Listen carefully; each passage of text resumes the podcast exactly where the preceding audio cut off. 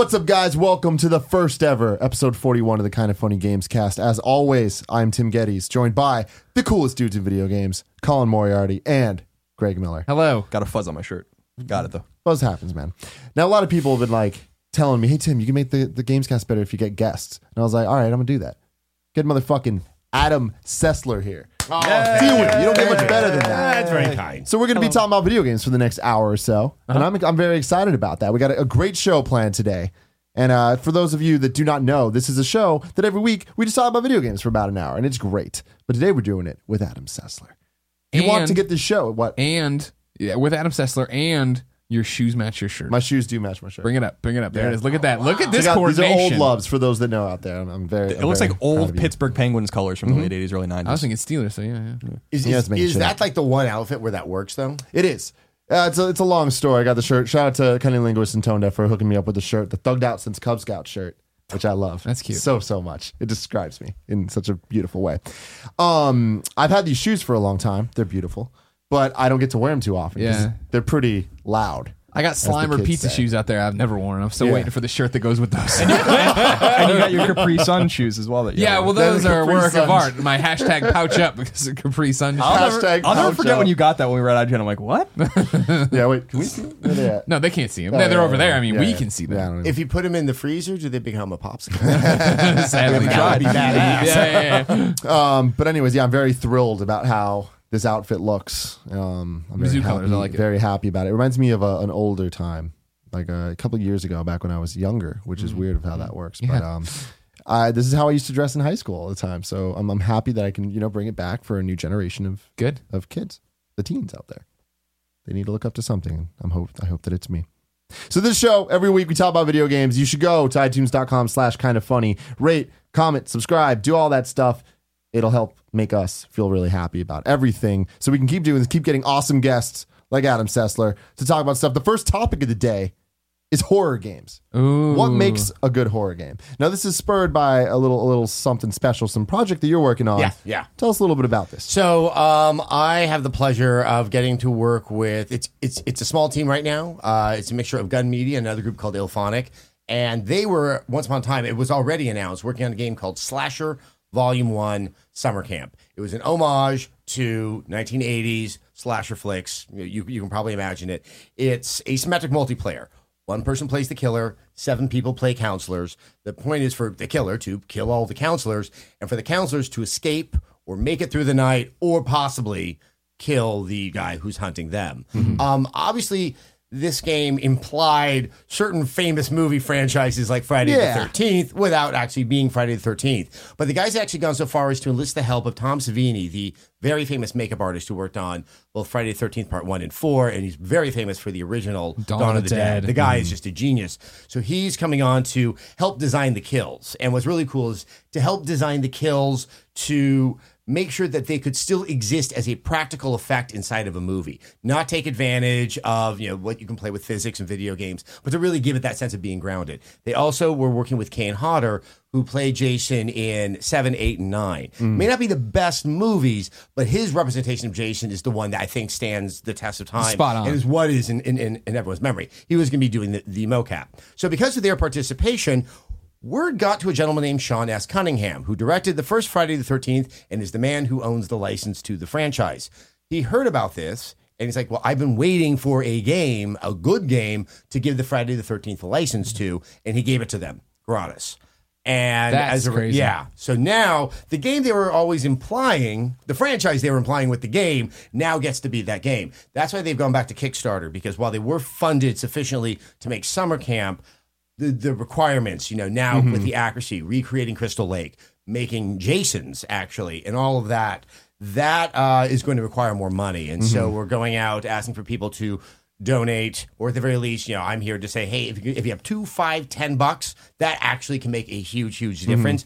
Additionally, if you can't do that, I understand. If you want to just kind of signal boost and get the word Just tell out. people about but it. this is like this link. Right here. Yeah. Go to it. And then in the description, you can click over to the, the Kickstarter itself. But when, when I was told about this game, and I have I've loved horror movies all my life. It's actually why I married my wife. We both loved an academic text called uh, "Men, Women, and Chainsaws," which is just a f- you know, Once you heard a- that, a you're like, great, well, you know, we got to be together. examination of, of, of horror movies. Um, but this because not just because the asymmetric, because it kind of it plays up to that dream of when you're watching the movies and you're seeing what you think are dumb decisions being Sure. made.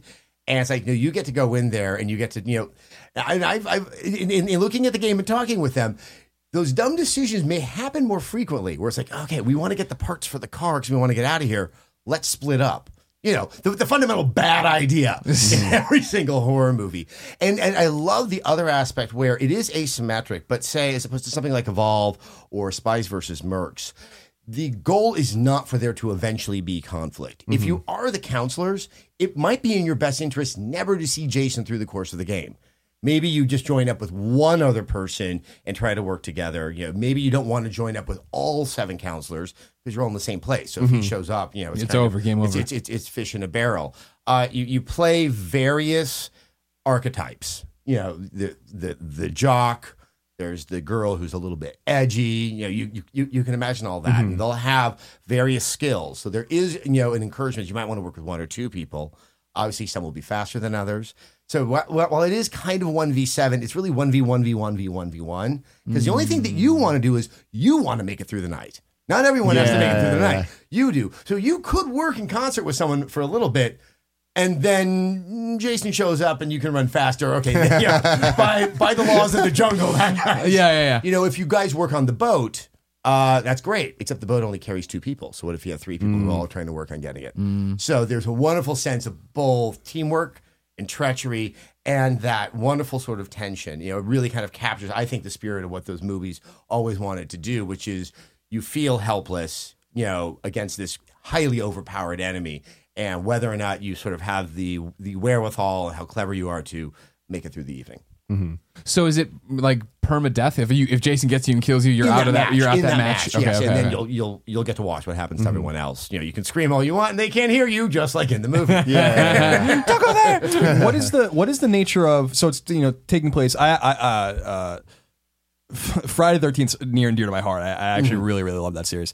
Um, super iconic. I think that out of I, I think of like a trilogy of iconic '80s style, maybe late '70s, like Halloween, uh, and then you have Nightmare uh, on Elm Nightmare on Street. Elm Street and Friday the Thirteenth. And I, and Jason always spoke to me. I always thought that that was the creepiest one. What I always talk about is that I always loved as a kid and still do. Like when I look at it, the the the way that movie looks during the daytime, the the juxtaposition of like the trees being green and the blue sky or whatever, and how that seems so beautiful and welcoming, and then how harrowing that same scenario becomes when it's dark. I just think it's like very simple and very and very forthcoming, and I like that. Um, so since this is going to take place at uh, Crystal Lake, what are the maps? Is it one map, or Yeah. are there are there So- like many different sections of it? This is interesting. And here's one thing I had never really considered. Um, episode one through four, that takes place over a period of three weeks. You know, Jason doesn't really stop. It's not like he's, he hmm. rests for a year and decides to reemerge. No, he's on a killing spree. So that should give you a sense of there's a lot more geography. We, we, all, we all think of the camp. That's Yeah. where it starts. But there are other locations. It's a lake and people have summer homes and stuff mm-hmm. like that there. So all of that is going to be incorporated. So in essence, there's one map. And initially, when they're working on it, they had a very, very big map and it was just too big. You know, the, the length of time for Jason to finally encounter you, it was taking too long. Counselors to the are fun part. hiding in one corner Yeah, forever. So that was so now it's it's in essence one map, but it will be somewhat randomized. So you know you're you're gonna have elements like a barn, you know this the stuff you've seen in the movies. So you won't be playing the exact same map every time, but you are playing at Crystal Lake mm-hmm. every time. And are you playing as any of the kids from the movies, or is are these going to be like the Um, because of licensing issues, they cannot replicate those because because those are actors. Right, I mean, the you know, Kevin and all Bacon that was stuff. in the first one, but where I was um, going. but you are playing. I think you should expect to play familiar characters to what you know from the movies. The archetypes, right? Cool. It Right. sounds- The- the- It And, sounds and fun. also, you're, you're not just playing as one Jason. There will be multiple Jasons because based you- on the different if you movie look iterations. at the movies, and I've watched all of them back to back. That is a that, that is a fascinating tour of the That's 1980s insane. style and, and value system. Um, but, you know, you you have a you know you have the bag over the head for two. Mm. Yeah. you obviously have someone very different in one. Um, you know, then hockey mask emerges in three, but then you have coming back from the dead in six, and then I've been underwater getting really rotten from seven through 9 Mm-hmm. and so you know, you, you they're they're they're going to be showing variants of Jason. The only two that they've committed to right now is three, which is called Big Neck, Mm. uh, because they had put a prosthetic here on the back of his neck to kind of give it a sense of bone Yeah. there, and obviously the very famous Kane Hodder version that is seven through nine. I want the metal mask. What is the nature? Is the do you guys have? Uh, I don't know if you have to figure this out in the future. Like a price point. Is this a retail game or a downloadable game? Like what is? What can people expect in terms of like This is, delivery? I I mean, right now the, uh, the the determination is you know PC, Xbox One, PS4. I think it's fair to assume that retail would, would be the goal with this. Um, I don't want to fully commit on that right now Mm-hmm. because you just caught me off guard. Sorry, I just I, I'm because I'm trying to imagine in my head like, is it a twenty dollar game? Is it a forty dollar game? Is it a sixty dollar game? Like, even though those don't don't really mean anything, eh, but they kind of do in a sense it gives you an it's idea. fair. They do. Yeah. They do. Um, you know, that's a. I, I, I can give you a really an honest answer. We're in the middle of the Kickstarter right now, and that might be putting that cart well in front of that horse. Mm-hmm. And I think the success of the Kickstarter will determine a lot of those matters For as sure, well. like many Kickstarters. I mean, right now the Kickstarter. Last we looked, it was it just crossed 150,000. Yes. As of recording, so it, there started recording today. right Yeah. now. Yeah, So I mean, yeah, which which is very very exciting. Uh-huh. Um, obviously, we're aiming for seven hundred thousand, which is a lot of money. Mm-hmm. Um, but that, that really has been well thought out about what is necessary to get all of those art assets in, and also they feel that you know, if, if you go look at the Kickstarter page, I mean, they're very very honest that. They don't want to mess this up. Yeah. Yeah. I mean, obviously they want to make gamers happy, but they also have like hardcore fans of Friday the mm-hmm. Thirteenth. And there's even one kid this morning who, when he saw you know the the art for the announcement, he knew exactly that that was you know Friday the Thirteenth Part Three. That because of the of the state of the hockey mask, it had to be from that movie. Yeah. they are planning to give that level of attention to detail to really serve that fan base, and that just does cost more money. And I mean, that's what's exciting though is the, is the getting it right aspects about it. And just hearing you talk about like knowing the differences between all Yeah. the the different Jasons, and there's different levels obviously of Friday the Thirteenth fans. Where there's the people that are like, oh man, like I love those movies and whatever, and then there's the guys that are like, I love those movies, It's- and this needs yeah. to kind of make both those teams kind of and, and I and I think so. I think there's some people that may not understand the level of detail, but what it is offering in terms of a, of of a gameplay experience, I think really is unique. And mm-hmm. I think.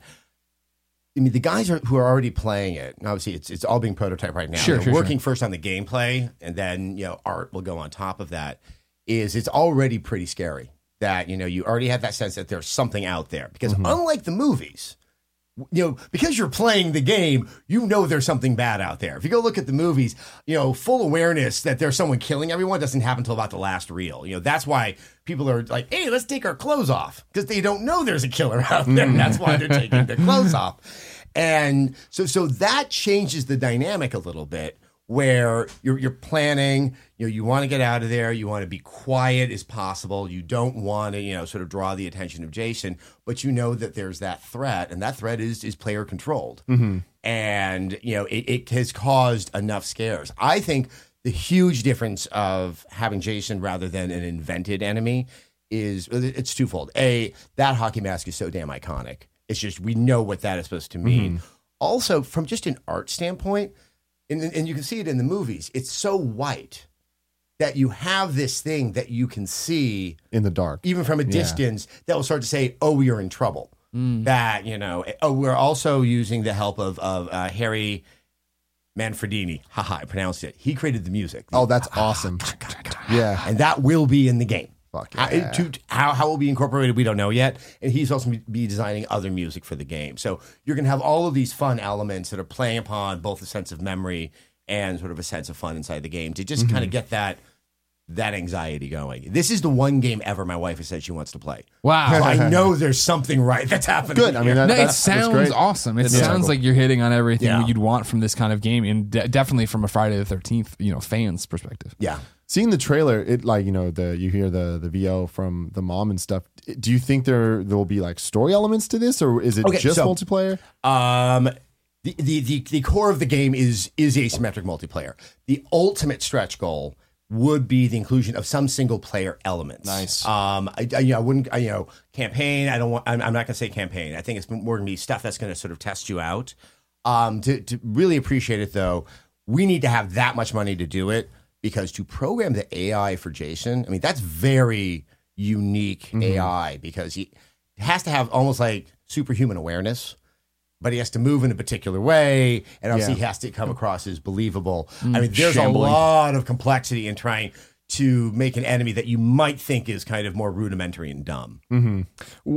Uh, on that note, is there looking at other asymmetric experiences like Evolve? W- people had a lot of concerns by that. I, I know that Sony's working on Killstrain now, and we have some other examples of this. Is there is there a concern, a- any sort of concern that without single player functionality, that the game will live or die based on the amount of people that play it, and therefore, you know, like uh, it seems like pe- in other words, it seems like people ha- like seem to have more and more of a problem with multiplayer games being only multiplayer. Yeah, no, and I, I, I see what you're saying. And the, the, the reason why I feel confident that this would distinguish itself from it is this isn't skill based in the same way. Dying in this game should prove just as entertaining as, as succeeding. You know, remember, you know, if you die, you will see one of many, many creative inventions that Tom Yeah. Savini came up with. Um, also, it's when you play a lot of multiplayer, even like asymmetric or otherwise, you know, depending upon what other people are doing, it can become very frustrating. You can just keep on getting stomped on. And there's that certain need, like, okay, I'm, I'm gonna have to play four or five matches in a given evening to kind of get that experience where I feel like I've had enough. The more I think about playing this game and that it violates a lot of the rules of what you're supposed to do in a multiplayer experience, you're trying to avoid people, except for one character is the only one. Mm-hmm. You're playing hide and go seek, really. And that that allows for you could have a, I think the reliability of a satisfying experience you know and if, if if something goofy happens between one of you like if one of your friends isn't that great they will cause added new tension because you know they don't know how to carry the part or they can't suddenly mm-hmm. be fixing the car. It's like no come on come on come on. That it, it, it's a it's, it's a very different type of experience than what you would normally associate with multiplayer. And yes, as you play the game, you're going to have skills that carry over, and you'll be able to improve the the characters that you that, that you're playing. But the real fun, I think, is just in that instance. I think it'll be very very fun with friends, mm-hmm. and I Yeah. think especially as people get known for playing Jason really really well. I mean, it, it can become like, hey. Let's see if we can get this guy and see if we can scare the absolute crap out of us, and we mm-hmm. can like somehow make it out from under him. on a surface level, it strikes me as going into the direction of what I liked about Left 4 Dead versus Evolve. Right? Mm-hmm. Left 4 Dead was like, oh, cool, just jump in. We all kind there's differences to our characters and our loadouts or whatever, but they're all basically the same. So you can get down to actually how are we getting over the problem at hand right now? Right. Whereas Evolve was, I'm a trapper and I'm going to put down the dome and do this and do and do you know how to interact? And it's like that's complicated and that's mm-hmm. you need a team to roll with. Whereas this you could jump even into. with Left 4 Dead, and I think you're right, is all four players needed to kind of be firing all, all pistons Mm-hmm. and working in concert with one another. And here you could, you know, you could be on some part of the map and like never see another counselor and just say, I'm gonna I'm just gonna go it alone Lone and wolf. see if I can go really quiet and try to get over there, or maybe try to hide in one place. Mm-hmm. It's highly inadvisable to hide in one place. Um, there, there are aspects because Jason will have certain skills. He's, I'm mm-hmm. assuming he has some kind of vision or some kind of ping ability. Because if you're hiding do. underneath the bed, well, we can't ask the person playing Jason to be like, Look "Are under you every- under the bed. Yeah. he knows you're under the bed, and he puts a knife Yeah, through yeah, it. And so, through that kind of skill that that that he has. The longer you stay in one place, the easier he will be able to ah. sense that you are there. So it will mm-hmm. be in your best interest to try to move around and see, you know, and not just be sitting around. We, we, we have to keep people moving through the map. Yeah. Right, right, right, right. So, what interests me a lot about this is like being able to balance the the you know the kind of supernatural, super badass guy that has, can kill anybody as soon as he sees them, but then also kind of making sure that the the counselors that the ones that the other people are playing as don't feel video game overpowered. You know, because like in video games, you instantly kind of have the sense of like I can Yeah. run fast and jump and do all this crazy stuff. But like, how are you guys making, or how are they making sure that um the the characters aren't overpowered in a video game sense, but also aren't too underpowered that they can't do anything. Right, right. No, and, and, and this is you know, it's this is stuff that they're working on right now. I mean, because unlike even other asymmetric games where there still is some sort of sense of balance, albeit very, very mm-hmm. different, Jason is supposed to be overpowered. Yes, you can kill him, but it is going to be extraordinarily hard, and the amount of risk you're probably going to take on because you're probably going to have to do it with a lot of other people. Like that is that is your bird in the hand. I mean, you're that you're you're you're going for the bush. Um, so you you you want to have them overpowered to to have that, but the counselors will have skill sets You know, we are going to have the girl next door. We're very aware of kind of what those stereotypes are. We don't. They don't want to talk too much about those specifically because that is what is being worked on. Sure, sure, sure. But there are certain edges that you will have that will help guide your decision making when you're playing that particular character. Well, what what are some examples of that? Like even not specifics, but just like what could you earlier you mentioned. Let's say that there's someone who, you know, probably one of the male characters with a pair of glasses is going to be a little bit better at mechanics. So Mm-hmm. if there's a car, but you need to get the car parts. So people are going to get the car parts. If he's the one who's actually fixing the car, you're just going to be able to do that that much more quickly. Mm. So something, you know, of that nature. A jock would probably be stronger. So he could handle some melee attacks. So if Jason does appear, you know, he might be able to sort of push him back a little bit so everyone has a chance to run. Um, there's going to be a handful of stat categories, and so some characters will be obviously superior in some versus others. Obviously, no one wants to go into the specifics of what Sure, the stats sure. are Yeah. because that's what we're. figuring. And I assume you've talked about you know fixing the car or you, the boat has three se- or th- two seats and all, the but you're fixing the boat and stuff. I'm assuming that if, if for to kill Jason, is it basically like a mousetrap kind of puzzle where it's like we all are like, "Oh, we're doing this, so you set up this part and you do this, and then we all run." That is still indecision, Yeah, and yeah. I've even chatted a little bit about. I mean that that is one of the biggest decisions to make because a it has to be believable. B it has to really respect that you know this is not. It, it doesn't really get accomplished in the movie, so it has to be something that you know it just it, it, it makes sense Yeah. and it asks enough of the player. Mm-hmm. I know that there's a few ideas that, that they're kicking around. I mean, th- these are the discussions I cannot wait to start having. Oh with the yeah, I can only imagine. once we get through this Kickstarter. Yeah, yeah, yeah, yeah, um, yeah. It sounds cool. I gotta be. I mean, I don't play multiplayer games very much, mostly because I'm not. I don't like the. I don't like the. I don't like to have to stick with a game and and, and, progress and with stuff. you. That's and I'm that's. So this, uh, I mean, honest to God, and, and it's not just because you're here. We're talking about it. This sounds like a little more intriguing in a game. Well, because you, can- could jump in and ignore everybody. The, You the could just other go. thing is, I think this I is will. going to be the kind of multiplayer I'm gonna game follow you yelling. that is for adults with normal schedules. That you know, oh, you can play five matches in an evening. You'll probably have a great time. You can also, you know, if you can get your friends together all at one time, have one match, and it's still something you're going to want to be talking about because there will be events, and we'll have that kind of just sort of organic way of of the fun emerging, and you're trying to work together, and Yeah, probably there's yeah. someone screwing up. I mean, it seems I think one of the things I always struggled is, you know, to tell a narrative inside of a multiplayer game. Mm-hmm. That usually in Call of Duty, there's just so much going on. It's like people playing basketball, but you know, there's one ball for every two people, so it's just it's just chaos. Here, there really is a sense of a beginning, some type of middle, and some type of end, or maybe multiple ends, is all the counselors, Yeah, know, get inevitably get die. It sounds cool. Yeah. I think it sounds really cool. It's cool. I mean, in a lot of ways, it sounds like Until Dawn, but just with multiplayer. And I feel like that this is a really cool way to take on that. And it, you know, I'm in the same boat as you, where it's like it's. I'm very intrigued to be able to play a multiplayer game just in little slices and just be like, that was a cool experience.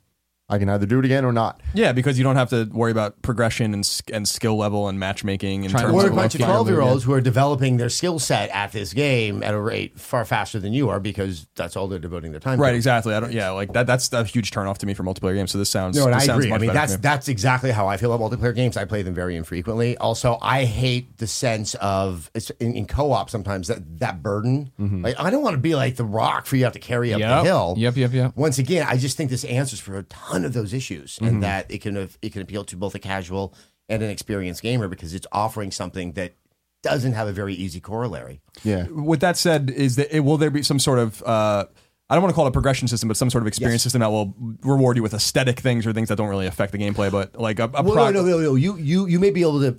There will be something to progress throughout it, and I will not. I don't. I'm, I'm not going to go so far as to say it may only be aesthetic. I mean, there, there, there, there, there is an attention to the sense that you know you should be rewarded if you want to stick with it. Mm-hmm. But once again, it's not competitive in a normal way. So if someone is more advanced than you, it doesn't really affect. that doesn't really If a affect jock- your yeah, yeah, okay, faster okay, than I understand. yours. Yeah, mm-hmm. yeah. No, interesting. Sounds good.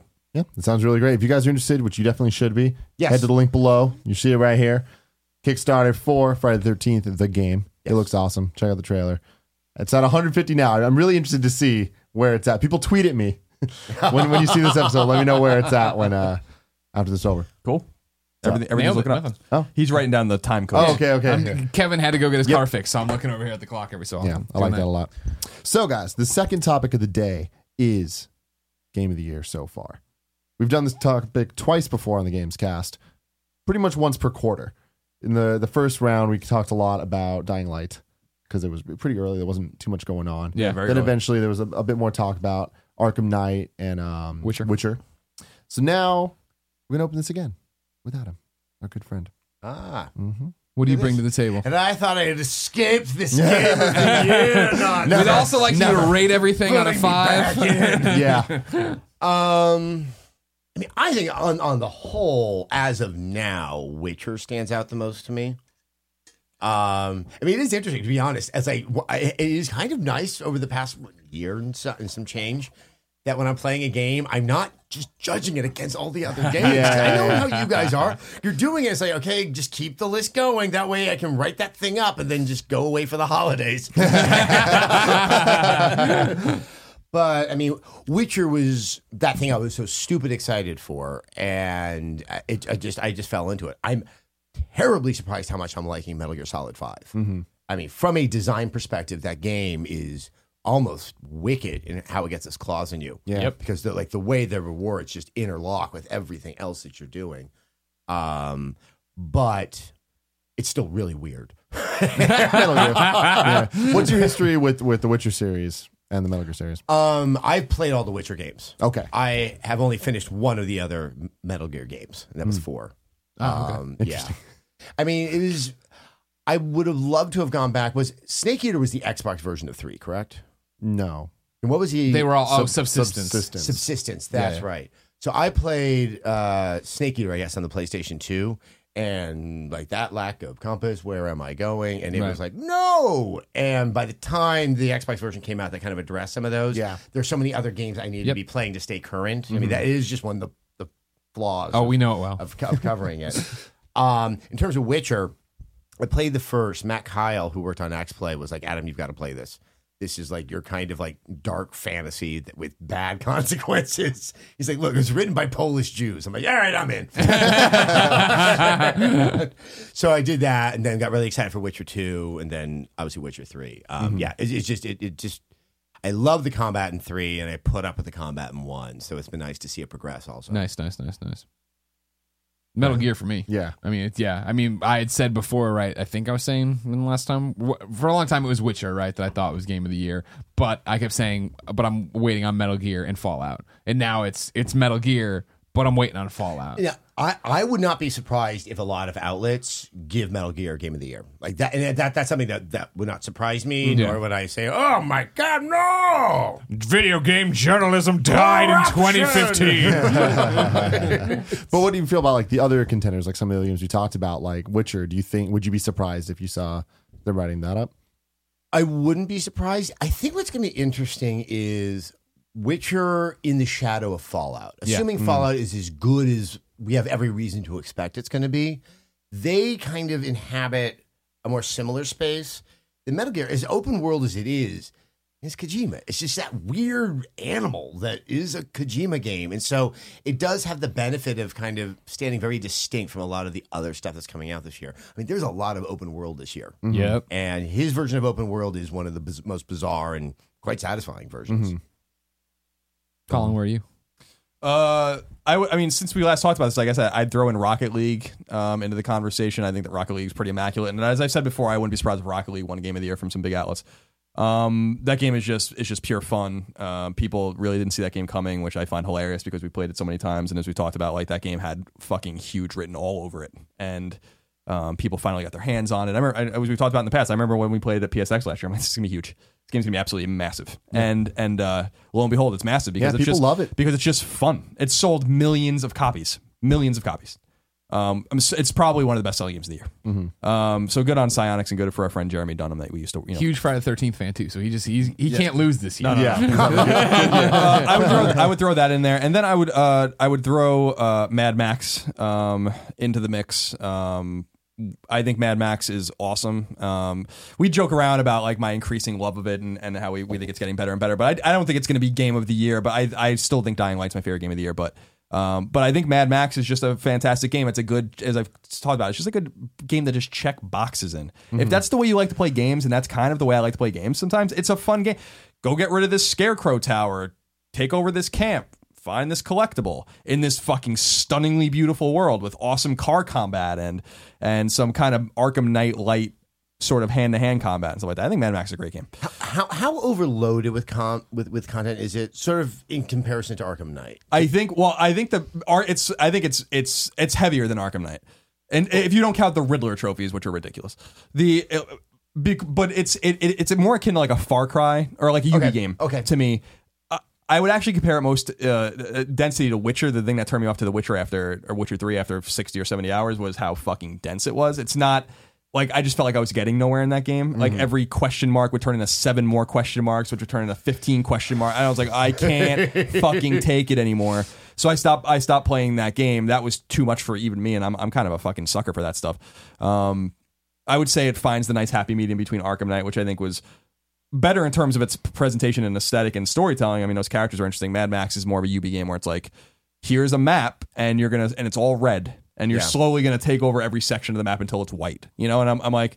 Okay, that's fun. So I, I think Mad Max is an overlooked game. I just think it's fun. It, really unique car combat in the game too. That's like quite satisfying. There's, it's cool. There's like uh, tr- trade convoys that you have to like take over, and like there's like seven cars, and you have to just get behind, like get aside them, and like just fucking shotgun blast the driver to get one car off and then like stick a harpoon in another car and rip its tire off as you're like speeding around and like shooting you know at the other tires and like it's just a, i think it's just really like frenetic and fun um and then uh I mean, we haven't t- had this conversation since Until Dawn came out, right? Because I, Oh I yeah, no, no, no. so Until Until- I would throw Until Dawn in there. I think with the exception of Dying Light, Until Dawn might be my favorite game of the year. Mm-hmm. Um, that game just came out of nowhere, and I thought it was going to be good. We've played the game many times at preview events, but I didn't know it was going to be that good. Mm-hmm. And uh, that's what I said before. Is and when we've talked about with Supermassive, like Supermassive and Sony didn't expect that it was going to sell this well either. Like people couldn't find the game. Mm-hmm. Um, so I would throw that into the mix as well. Kind Yeah, of but didn't even like Heavy Rain? Probably not the the other one. Beyond was that was that Beyond Beyond Two Souls. Souls. yeah. But I thought Heavy Rain way outsold expectation. It did. That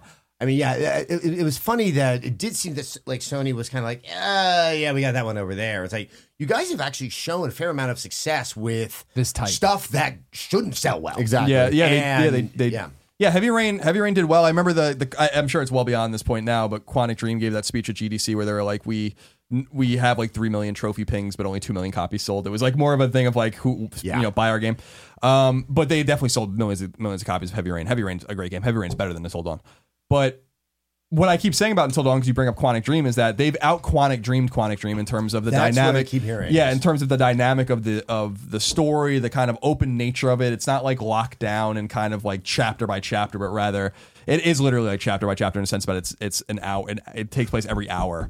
But, but it also sounds like it, what was smart is they picked the right kind of story.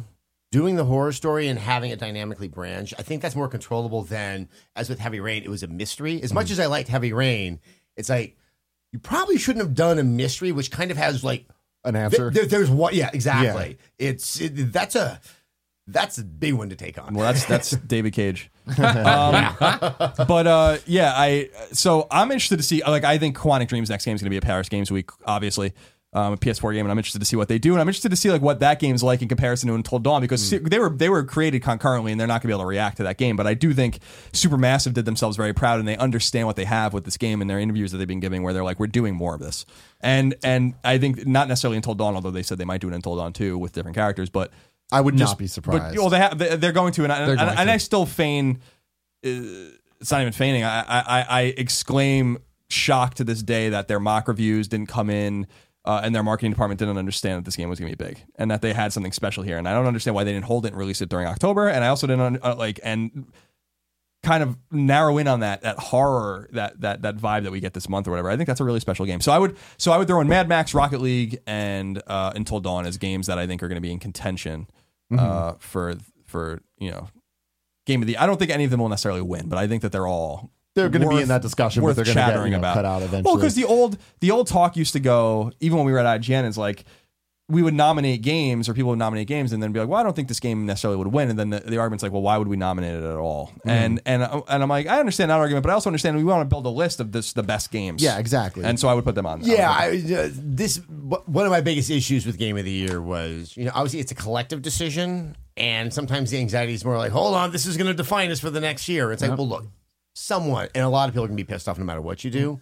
But I'm so much more interested in trying to give praise to games that people might not know are worthy of that. I mean, Yeah. that's what I do with like best movies of the year. If I'm reading the New York Times or something like that, I go through. I'm like, I haven't heard of this. I will now go Exactly. look for Yeah. this. That's it. It should, it should be about the discoverability, not about the Championing and fighting. anointing Right, right, and right. look at my wisdom for finding greatness over there. Yeah. It's interesting you bring up Rocket League and Until Dawn because I think those are two games that really kind of uh, were enhanced by the whole streamer culture that is happening. Oh, now, sure, yeah. Where like those games are to this day super popular on Twitch and YouTube and all this stuff. And I think that that it's it's really cool to see quote unquote smaller games being getting that that type of uh, exposure. And it's like I those games come up on my Twitter every single day.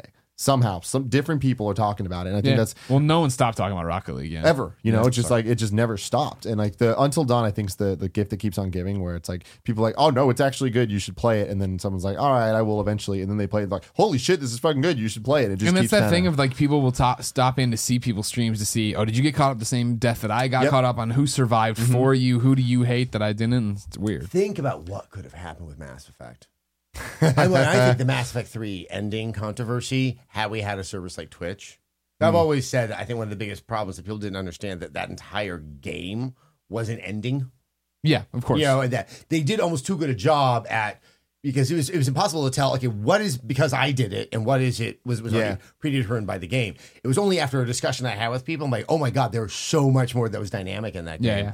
and I think yeah, that really you know would have helped that game quite a bit. Mm-hmm.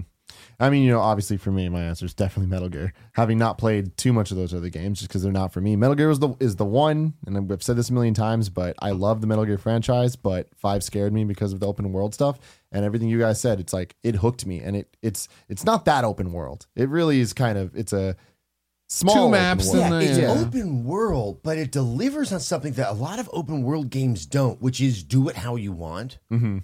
And you know, all like getting the new equipment. You know, I, I think in a lot of open world games, and as much as I love Far Cry, I know I just I would do this in Far Cry. You just start leaning on the one way that you go about mm-hmm. doing stuff. Mm-hmm. Mm-hmm. And this, it really is like, hold on, I have something. It actually is useful.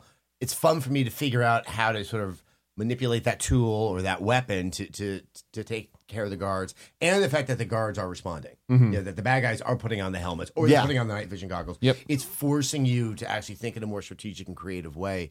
That is so damn impressive to me. The biggest compliment I can give the game is how it's constantly teaching me new things to to do, and I want to. And it's like when you when you you don't get everything at once. It slowly kind of unlocks the ability to customize your helicopter or to go on side ops or to uh you know uh, be able to see what level the the random people are to Fulton them, and it's just like it feels so rewarding. It constantly is rewarding Yeah. to me, even though the gameplay is very repetitive when you Sure. boil it down. When you But go it's out like on a mission, it's always feels the same, one of the same or four or five things, right? Of getting this guy or getting save this, thing. guy, Yeah, kill yeah, this yeah, guy, yeah. get this thing, watch this, you know, whatever weird ass hologram thing. I don't know, whatever. I don't know. To, to to Colin's point, and I just agree with you 100. percent You know, e- even in Witcher Three, as much as I liked it, gating is becoming such a problem in games where it's like stop like playing 52 pickup with the player where it's like oh here's everything i mean look there's one of my biggest issues with batman are those riddler puzzles not that i really plan on doing all of them but they're there and they're mocking me and they're Right. making me feel and bad he's literally mocking you. yeah, and I don't know. I don't know if I should be doing these. What the benefit is, I don't know. I, I think the biggest issue with the Riddler puzzles in Batman is there are so many that are there that you cannot solve. I think that is just from a design perspective. Why would you want to Yeah. do that to the player? Yeah, that's that's the one thing that bothered me about Arkham Knight 2 specifically. Although the, all the games share it in the same way, it's like I don't even understand why this exists. Like, th- like I'm like this game is so immaculate in so many ways. The the presentation, the thought, and put into the mm-hmm. sequencing of. The, the fucking side quest, the whole side quest wheel, I thought was a great like thing to just like you know be able to pop it up and see where you are, and then I'm like, but then you have all this garbage. Like why? Like that was like I'm It's like busy what work, the right? fuck? Busy yeah, but work it- keep the you game going. doesn't even need it. And No, if, I and if- know. and if it had it, it should have just been collectibles that you could find. Or or if it doled out five or ten ever so often. I Mm-hmm. mean, that's I think Rockstar is exquisite at this, where you know you get to a certain point in their games, then you get maybe about five missions. You can do it in whatever order. Then you tighten back up into the main story, and, and then you get some. Mm-hmm. You never have that moment of like, I don't know what the What implications fuck of my do I do decisions are going to be. I don't Yeah. know what to do next. And I, I think that this concept that well, we want the player to play however they want to.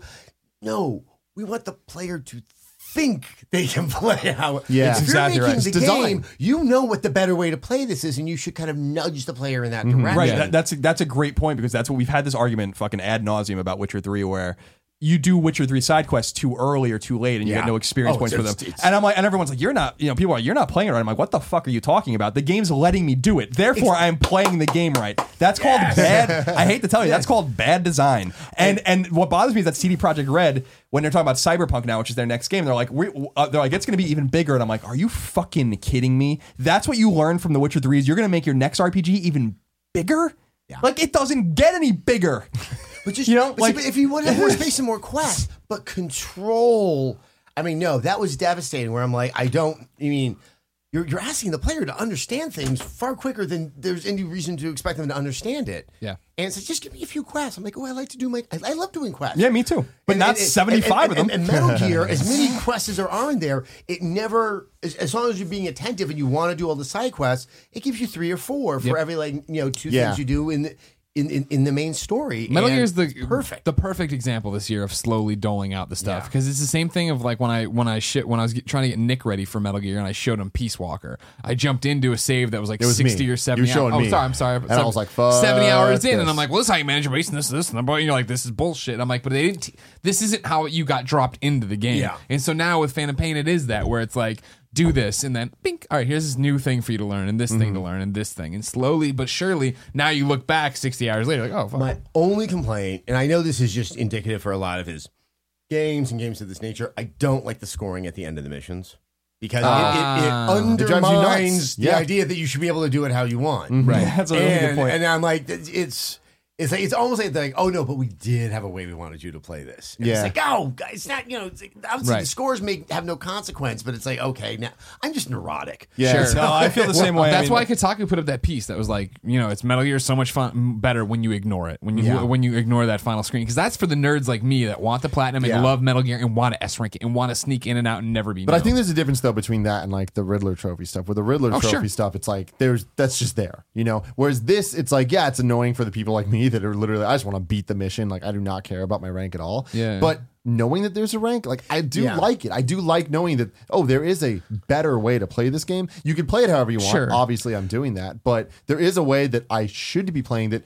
They want me to be doing that, and they designed it that way. yeah, See, I think that I, I, I wish we could move away from traditional difficulty settings and instead be you know ask the player at the beginning how are you hoping to play it that there should be like a completist mode where you it will you know you're not going to go up by level as fast because you're planning to do every side quest and so it, it'll keep the game challenging for you. I think dragon age is a great example. You know you you get so overpowered if you're really diligent about doing the side quest. Or like say in the case of metal gear like you don't want to be scored and so it's going to just remove that element of the game so you can just kind of experience it and play it however like you want. Well, I think the Call of Duty uh, news that dropped this week about them being you can choose your, Realistic. your campaign whenever you, you want. You know what I'm What am talking about? talking about? The in Black Ops Three, you can as soon as you play the game, you can choose whatever campaign mission. You don't unlock the campaigns. Oh, that's lame. I don't like that.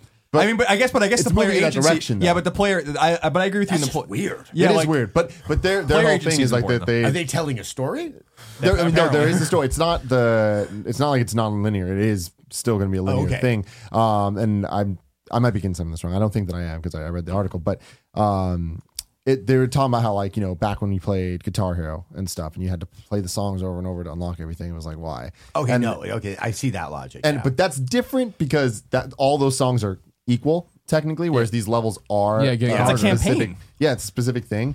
Um, but they're, they're it's more for the people that just want to to just be able to go to the one mission because they don't care about the campaign. They do just want to do the multiplayer, but they heard that this level's cool and they don't want to have to play. I don't know. It's Yeah, no, I, I respect that, and I, I actually really love what, what Adam was saying about like I love that idea of, of the game asking you questions in the beginning, ten questions.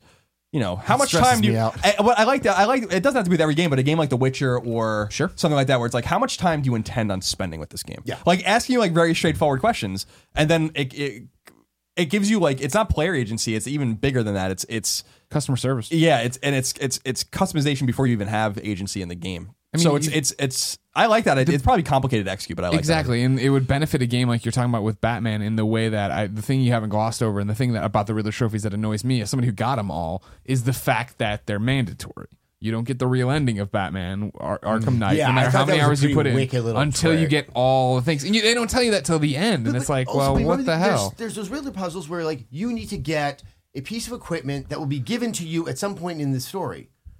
But they don't tell you that when you go. I mean, they could have just Yep, had you something sit like- there banging your if- head if- against the if- if wall. Batman just like, uh, I think there's something else I need that I should come back. So, something, Just some clue, like that. Sure, sure, sure, I sure. felt I felt very similarly, and I love Dragon Age Inquisition, but to Colin's point, I agree with you. I, I, I play games sometimes just to make myself angry. I'm like, if it's there, then I can play it.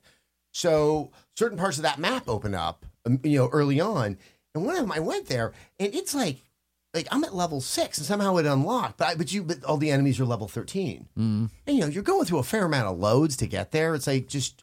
You know, once again, if a character be like, oh, I don't know, I think it's pretty dangerous up ahead, just something so the player is not Put you back wasting track. time pointlessly. Yeah. Once again, games are mainly for adults, and adults have other responsibilities. yeah, it reminds me of like there's very simple ways to, to to nip shit like that in the butt. It reminds me of like Dragon Quest, like old Dragon Quest games on NES. If you walked across a bridge you weren't supposed to walk across, you'd run into enemies that would kill you immediately, and you would, mm-hmm. and you would learn your lesson that you shouldn't go across that bridge. It's like very simple design philosophy, you know, like so. It, I think sometimes designers might be getting in their heads a little too much in terms of like how do we execute a world this big and I'm like I don't I think you don't have to overthink it too much. If the side quest is available then you should expect that someone's going to do the side quest. Yes. It is not. It is like not. So like when I hear this, like you're playing the game wrong or they didn't play, it's like what the fuck are you talking about? Mm-hmm. The side quest is available and the game let me play it. Therefore, No. I'm playing the game exactly this the way idea that you can play the game wrong, if I can do that in the game, then that is at the game's behest or, or at, the, at, the, Yeah. at, the, at the game's allowance. And yeah, yeah, that, Especially that with, with more frustrates me. open world stuff, like Super Metroid, even like there, there's the rooms where it's too hot, and if you go in there, your life just starts draining down. You instantly know. Yeah, you're it, it's it's just it's just quick cues. It's the way it's the way games used to have to do it because they didn't have the, the luxury of being able to explain things to you in any other way. So it was vi- usually visual cues or quick death cues that would be still forgiving enough to let you know that like, you're going back to the last save point and don't go there. Um, yeah, so I, I think that that's that's uh, super valuable stuff. The thing that bothers me about Arkham Knight specifically in retrospect is I really enjoyed the beat to beat story of that game. I didn't. I think the game is a little overrated. I don't think the combat is as inspired as everyone thinks it is. I just I don't. Um, but I do think that the storytelling and I love that wheel they had of like the, you're this percentage through this and this percentage through this. You don't even know what the fuck this is yet. And when I think of the Riddler trophies and I just think of game development and game design as a pie, like a structure in which you take different resources to make different things. I wish they took that those resources of those those fucking stupid Riddler trophies and we're like we're gonna do four more sets of side quests. You know, like like No. wouldn't have that been more fun? And then people would have gotten the real ending by doing something they actually wanted to do because I mm-hmm. got just a million tweets from people being like, because I was I, I I tweeted I finished the game. Everyone's like, "Oh, did you see the real ending?" I'm like, "No, I didn't." They're like, "Oh, well, you should you have to get this, and that, and the other thing." And everyone's like, "Just go watch the YouTube video." That's Yeah, what I no, did. I mean, that- and Yep. then and then Yep, that's yep, what yep, everyone yep, did. yep. yeah. Mm-hmm. So it, it's just like I hope Rocksteady looks at that and is like, we don't need this minutia in our games necessarily. Some games thrive on that kind of stuff. Witcher's a great example of a game that does thrive on the minutia, but if they wanted to have collectibles, make them so you can find them and get them without having to bang your head against the wall 150 times, whatever it is. It's, insane. It's, it's a funny thing. Is you know I actually, you know I, I think when developers do it, they're they're doing it from a good place. But I think sometimes the audience that talks to the developer is that incredible core audience, the ones who will get all the Riddler trophies, and you can get kind of a mistaken perception of who that much much larger audience is, which is you know other people who are like I, I can't. I would love to see a real ending. I mean, now that you told me there's a fake ending, do I even want to get to the end of the game? I mean, that, that's really not a, once again a very good message Yeah. to be conveying to someone. Yeah, I agree. That's a great point. Yeah, I think uh, Arkham Knight's an interesting game because I think it can teach us and just developers quite a bit about how to do things right and how to do things wrong. No, it's I think and I've it's one of the things I love the most when I was reviewing games is games that weren't perfect were so much more interesting Mm-hmm. because the experiment that doesn't completely work can be so much more instructive than the game that does everything perfectly. Sure.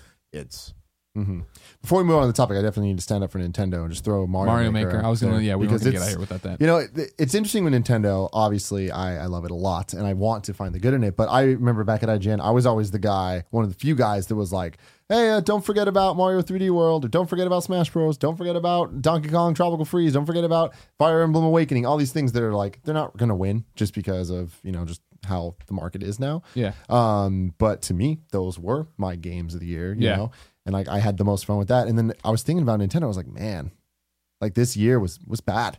Like it was really bad. Like the 3DS or Wii U. Like there wasn't. There's nothing that I could really be like, yes, except for Mario Maker. And Mario Maker definitely I would put in that league with uh, Until Dawn and Rocket League, and that it has legs because of streaming and because of Oh, all yeah. the stuff. And people are having so much fun with it. They were when it came out. They still are. I have a feeling they're going to be playing it in half a year. The interesting thing about it is I think the legs will work against it for game of the year. Yep. Eh, That it is so expansive that maybe you never got deep enough to see the awesome stuff. Maybe Mm-hmm. you still do, but you're still seeing people get better and better at what they're making. Whereas when we sit down and go, Witcher, Fallout, Here's the here- experience. Metal Gear, here's this like thing that was 50 hours of my life and I did everything Mm-hmm. and I put it away and I had a great time. Yeah.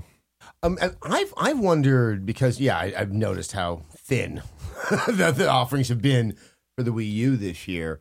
That is, there's something about the Wii U, obviously the controller that works. I haven't played any Mario Maker. Mm-hmm. That's so essential to making Mario Maker work that this is one game that they wouldn't want to push put off mm-hmm. for whatever their next announcement is going to be.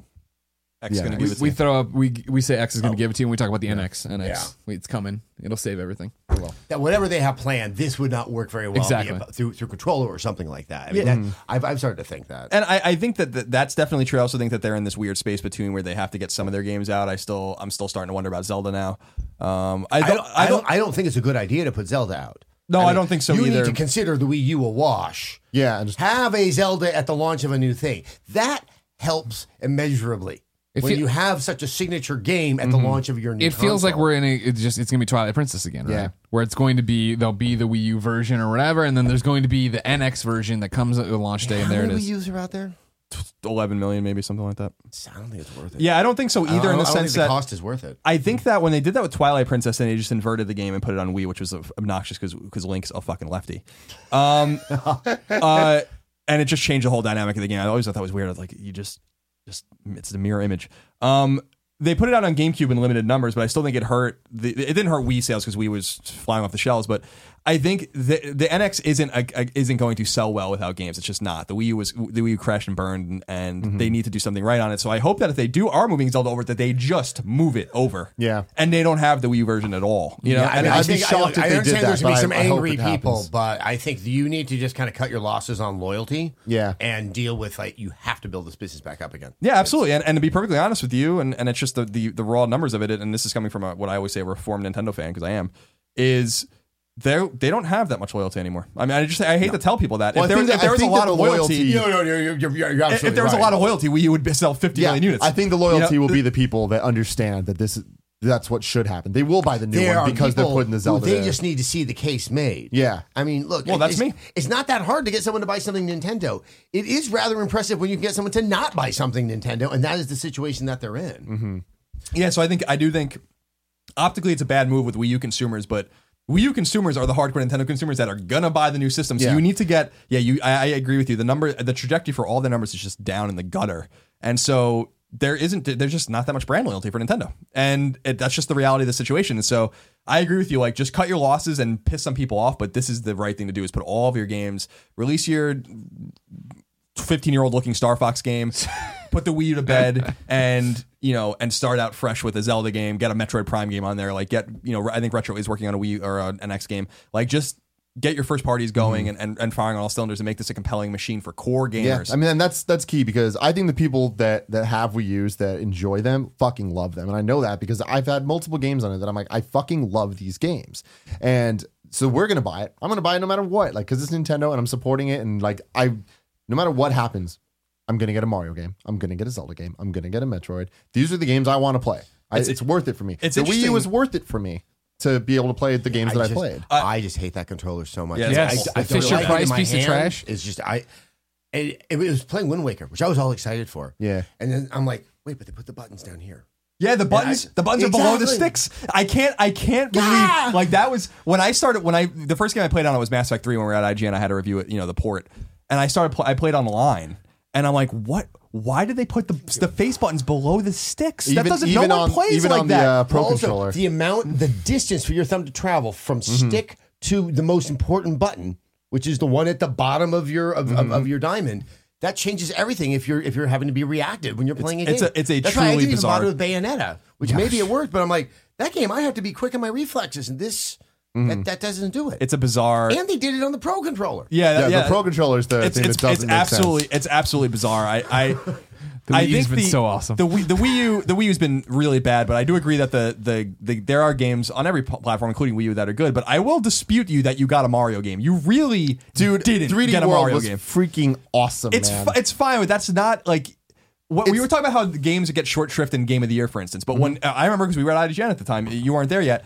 Game Mario Galaxy won Game of the Year by Mario a Galaxy- fucking mile. No, no, and, no. And, and so it's it's it's not like people have this this necessarily inherent bias against Nintendo games. It's just that these games are not the Mario games we're looking for. Totally anymore. get that. Especially the one that the system launched with, or that came out around around launch, whatever, which was basically just a facsimile of a game that people had already played. You know, it was it was I, it was still good though. It was still fun, and like I'm totally with you. I would never argue that I don't want the Mario Galaxy like Three. esque thing, or not even Mario Galaxy three. I was I'll definitely want that, but like a new thing, you know? From Yeah, yeah, yeah. The new big Mario. This is what Mario on the Wii U is. you'll get it on NX. I'm sure that they were making it for Wii, U, and I'm sure very early on they were They're like, like, we're oh moving no no it." no, we can't. And like, fine, I'm down because like whatever. I did get two Mario games that, and I've, I've said this many times. Mario has different pillars now. Where there's the 2D games, there's the 3D like adventure games, like Mario 64, where it's like you're getting stars, and then there's the 3D obstacle course games. And I fucking love that. 3D Land and 3D World are so awesome, and people hate on them because they're not that other thing. But I'm happy there's this third. See, what all I think Nintendo needs to do is that they have a box, this NX, and it's just a subscription service. Mm. Like, get they are sitting on some of the most valuable IPs on the planet. Yeah. Get them ready, and then I can just stream some of them, or that like for a fee, I can get twenty of them. Just give me your back catalog, and then they, if they do that, then they can still be kind of slow getting new games out.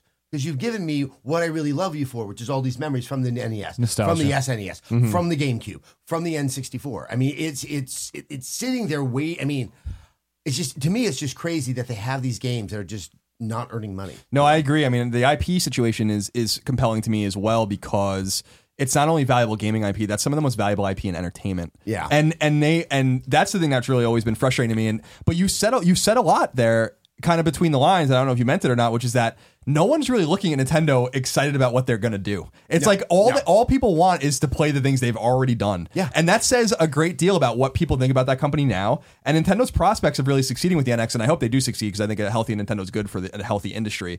But it also begs the question: maybe they should just start making games for other mm-hmm. people, you know, and and put those games on other platforms and do what they No, do I, best. I mean, I've, I've, I really think, yeah, I've, I've, I've, I've. Apparently, I'm an apostate for saying it, but yeah, I, I, I- I do think that. I think you, NX has got to be the last gasp at it. I mean, that sucks because, like, to me, and this is coming from a huge fucking Nintendo fan that will buy the console before any game's announced for, just based on what I think I might get. Yeah. But I wish that the Wii U was their last last console. I oh, wish that we would just get the games because I just want the fucking games. I don't care. I don't care about any of I this. want to play games with a normal controller. That's yeah, it. play That's Mario all with I a want. DualShock it's a normal 4 controller. or that brilliant Xbox One controller, that beautiful Xbox One controller, like that Elite controller playing like whatever you want, playing Mario Kart on that controller. Like Getting trophies. like I just it's just so they there's the, the what Nintendo doesn't have Nintendo might have a shortage of a lot of things right now. What they don't have a shortage of is fucking incredible pride. And they're gonna go down with that shit man. If like and I don't think the ship's going down. They have a lot of money and valuable IP they'll always have money. They can always sell it. Disney might buy them one day or something like that. Who knows? But it's it's I'm sure they haven't even tried yet. Maybe they have I just feel like they Adam Adam said a lot like it's just like he wants to play NES and SNES games and I, N64 I, I games want to play GameCube games. yeah I mean, it's oh, like, GameCube was awesome Toadstool I'll play Tour, everything please. but Geist. I just won't play Geist. guys. No, no, no. but that but that says I think that that's in the heart of a lot of gamers today, a lot of reformed Nintendo fans like me, a lot of people that weren't into Nintendo or just want to know the past. It's like no one's really that interested in in in the future, but I hope they just punch me in the face. I mean, and- I definitely don't think this- that's a true statement that no one's interested. I think everyone's interested in what happens. Well, people Most are interested in what aren't. happens, but people are not interested in what they're doing right now. Clearly, so it's it's it's you know, I mean, the market has spoken loud and clear about Wii U, and it's not. And and to, the, to your point, it's not that they don't have a shortage of games. I really think there's a shortage of interest. You know, because people feel burned by this shit. You know, look at look, the way they really reformed 3DS, but even 3DS came out of the gate and fucking fell on its face. You know, it's like these things don't happen in Nintendo products. So it's they they have a, deep they have to, de- think deeply about the way that they do the NX, and I'm sure that their plans are already in place, and I'm sure we're mm-hmm. going to see it at E3 and all that kind of stuff. But I'm excited and interested in it. And as someone like I took I took this what I always say is I took this this this cycle off with Nintendo. I did. I don't play the Wii U, with the exception of a few games. If they can get me back, fucking get me back. I was telling Greg the other day, is we're trophy whores, right? I'm like, if they just had their own achievement system and it went all the way back through the virtual console, goodbye. Yeah. You know, like I'll be I'll be in the depths of the NES catalog for five fucking years before you see me again. I mean, the, the, the, the other thing is, I mean, I guess I could play it on my Wii U, but it's just like, just give me Galaxy, but Yeah. give it to me in high def. You know, like No, whatever I that dolphin version of it Yeah, yeah. looks like. I mean, I could play Galaxy till the cows come home. I love that game so much, Mm-hmm. and it's like you, you, it, Nintendo is the only company where like I actually hunger to play their older games. Yeah. because they are so well designed. And you know, because I'm, I'm not like God. I need to play Azurik on the original Xbox. No one said that. Yeah. Other people do look back to play games Yeah. from Nintendo, and I think that's why it just like, it drives me just nuts that they don't. I mean, they can actually fill the time in between proper new games with Oh, stuff sure. like that. If mm-hmm. they just had a console that was normal enough, and you could adapt a controller to whatever that game is. Yeah, and and of course the the the wild card. It's, it would be a similar wild card when we were talking about Vita too. If they ever did a new Vita, they're not going to. But if Sony did a new Vita and they're like, how did they get third parties involved? Like third parties were burned badly on this thing. Wii U burned a lot of third parties badly to the point where they were delaying games like Rayman to get them out on other consoles. Yeah. you know, before they even release on Wii U. That's the other wild card is if they're not ready with all all pistols firing with first and second party games, they are going to be fucked because the third. I can't imagine that they're going to Ubisoft and EA and EA is like, yeah, let's do this again. Mm-hmm. You know, I mean, I hope like- they don't, man. I hope that they're like, I'm gonna put my dick on the, the first table with the second hammer. Yeah, wow, that hurts. Oh, that's right, it does. I. They have to. They have to. They have to do it. They have to.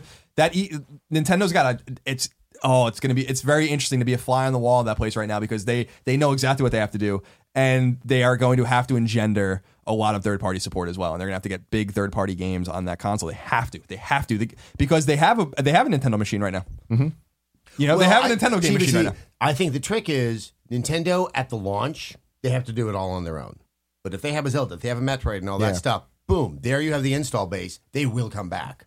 But I don't think anyone's going to take that leap of faith again. All the developers on are gonna stand on the Nintendo side. to have a killer lineup at a Yeah. launch, and you can sustain it with your own software for maybe the first nine months, maybe the 1st Mm-hmm. year. Then you'll see a turnaround. EA will come back. Ubisoft for sure. I mean, that's the thing is like people, no one wanted to buy the Wii U to play freaking Arkham City. Yeah, that was a weird port. And, and but that's the thing. That was their Dogs. third party support and Yeah. stuff like that. It's like, But they they man. also just let them. Well, it's not letting them. I mean, these companies are are they can do whatever they want. They're like sentient. The but it's it's yeah. I I actually absolutely agree with you, and I think that's why things are quiet right now. They do have a stable of very good first party games and, and or first party studios. And your and your point, like they do make really good games. Like they make good good good games. It's just that hardware that holds them back. And I mm. hope that that's the other thing with NX. We can save it for another time. Is that the NX needs to be powerful. It needs to be more powerful than you expect it's going to be. which means it needs to be expensive. Yep. Which is which is one of those things that I don't know. They've always made money on their consoles at launch, and it's like maybe this time you have to lose some money. Yeah, and they You have- to go razor razor blade this time. And they have a they have a war chest. I mean, everyone always talks about this vaulted fucking war chest they have. Well, they're gonna have to they're gonna have to go into it and and lose some money. yes, to- to stop this building thing- things out of petty cash. Go to cash. Okay. Yeah, like 18, 20 billion dollars on hand, they can afford some losses. That I agree with you. They have to get it out. They're going to sell these consoles at a loss probably, but it's got to be powerful. And I hope it's a hybrid, but we'll see what happens. Ladies and gentlemen, that topic was brought to you by DraftKings. Put your fantasy skills to the test starting Sunday at DraftKings.com, America's favorite one week fantasy football site where you could kick the season off by winning $2 million. It's the biggest fantasy football contest ever. $10 million in prizes are up for grabs, including 2 million for first place and 1 million for second. One week fantasy means no season long commitments. It's fantasy football on demand. Play where you want, when you want, with the players you want. This isn't fantasy as usual. This is DraftKings. Welcome to the big time. Hurry to DraftKings.com now and use promo code kind of funny to play for a free shot at a pot of $10 million in Sunday's Millionaire Maker event. And are kind of funny for free entry now only at DraftKings.com. That's DraftKings.com. So, Adam, the third topic today Uh huh. is your favorite games of all time. What So- are they? So, a long time ago, we, we, we had a show where the entire week was each of us giving Uh-huh. our five favorite games of all time. Um, so, for you, I asked you to kind of come with your five. But we don't need to do that. We can just do. When I asked you the questions, what are your favorite games of all time? What comes I to was mind? starting to do in my head is I was going through generations of consoles because then I can start to hone in on what were my favorite at the time. So with the NES, Super Mario. I actually didn't get Super Mario three until much later, and you know, my, my family didn't have a ton of money, so trust me the the things I had to go through for that one game. But you know, of dark obviously. Super Mario Brothers, but the the, the the the one that I still love is Ghosts and Goblins. Because Oh, that's a rough one, man. That's No, a great game, but it's yeah, a exactly. hard as fucking But- nails game. I was young enough. I didn't know that. I just thought this is games. I used to go to this. Um, this uh, it's kind of an arcade. It was it was a bowling alley near my house. I probably should not have been going there at the age I was, all by myself. But I found this way to save money, where I would ask my friends' parents to give me a ride to a BART station, so I didn't have to take the bus, so I could pocket the bus money. At the end of the week, I had enough quarters, and I would go to that arcade and I would try to play Ghosts and Goblins, and I couldn't get past the first level. And then finally, it comes out for the home version on the NES, and like I worked at it and worked at it and worked at it and worked at it, and I finally like beat the Satan or whatever it is at the end, and it's like ah, that's not the real one. You gotta go back and play it again. And that's I think that's when I started to develop my own personal philosophies about how I see the world as a really shitty That- place that was a- fucks with you all the time. That is one of the cruelest. That is one of the cruelest games of all time. So awful, but I I love that game so much because that was the first time. I think it's one of the first games that had a real sense of art direction, and that I wanted to play it not for a score, not for bragging rights. I want to see what the next level looked like. Mm. What weird ass enemies that don't make any sense are you know are, are, are they there? And I, I that's I think it really informed my philosophy of how I like to play games. I want to see what's around the corner. Hmm, in terms of the sense of success is less interesting to me than I want to get lost in somebody else's far more interesting imagination than mine. So, hmm, Interesting. so okay, that's NES. SNES. Uh, you left off your Sega Master System. What's your Sega Master System? Okay, you went, yeah, because I didn't have that, but my buddy Andre did, and that was like, 'cause I was the kid, like, I actually got an NES like right around the time it launched. I think because my parents were worried I was getting really lonely and I could get friends this way. my buddy Andre, he got a Sega Master System. I got more friends. he didn't know you know what I Ghost like House. that Sega Master System? Fantasy Zone. Because it doesn't make any sense. It's like once upon a time you got to make games like Fantasy Zone. Where it's like, what is it? I don't know. Just put it out. Go around and shoot some things and it looks all weird and there's a lot of round edges. Sure thing. All right, put it on the Sega Master Ship it. System. So I mean, I, th those two from like the early era, I really like. I didn't play a ton on SNES. That's when I was in college. Um, and just games were not going to happen. Sure. What little You're I hitting the had books. was going to beer. Yeah, it's one or the other. And but then when I started, you know, I was, I was on GameSpot TV. I mean, one of the games that always will stand out to me is Banjo Kazooie. Mm. Because you know, because I ended around the time of the SNES, I was aware of like Street Fighter stuff like that, but I missed as things started to move into 3D. So I, I get this job, and they're like, "Cool, you know something about games. You need to know more. You got to go play some."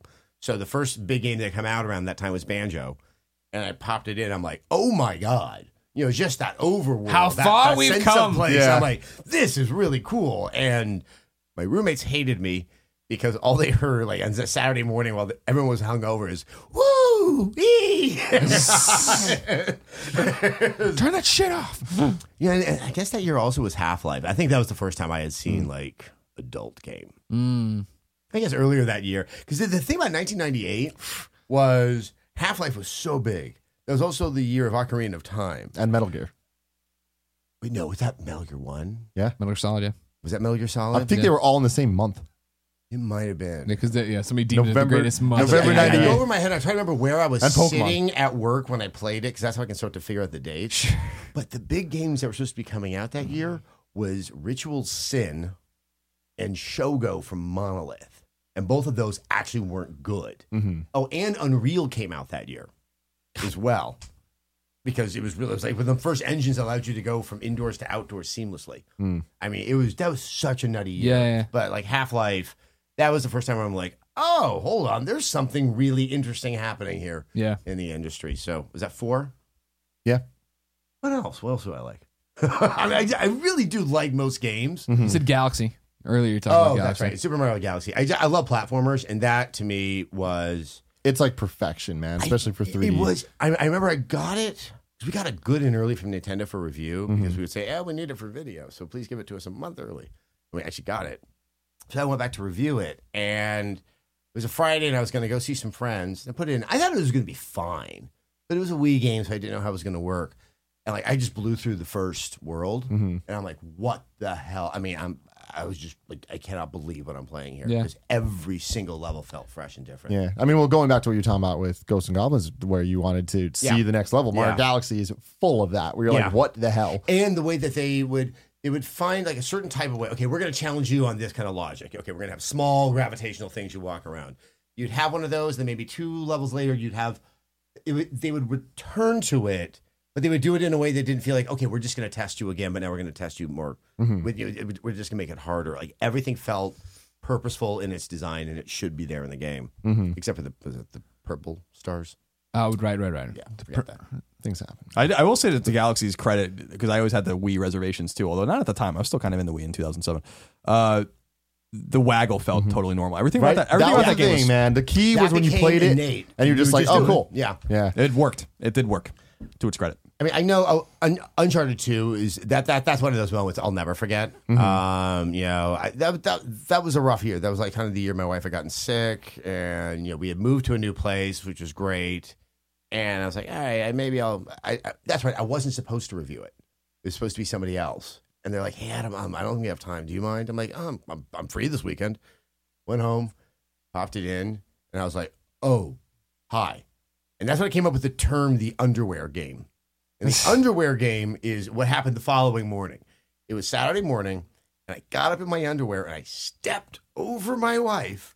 I tiptoed out the room, closed the door, made a cup of coffee because I wanted to see if I could get maybe two or three hours before she woke up where I would have fully uninterrupted play. Yeah, Yeah. And I have now come up with another term called the shower game. And that's when I'm like, ah, I should play that game. Eh, I'm probably gonna take a shower first.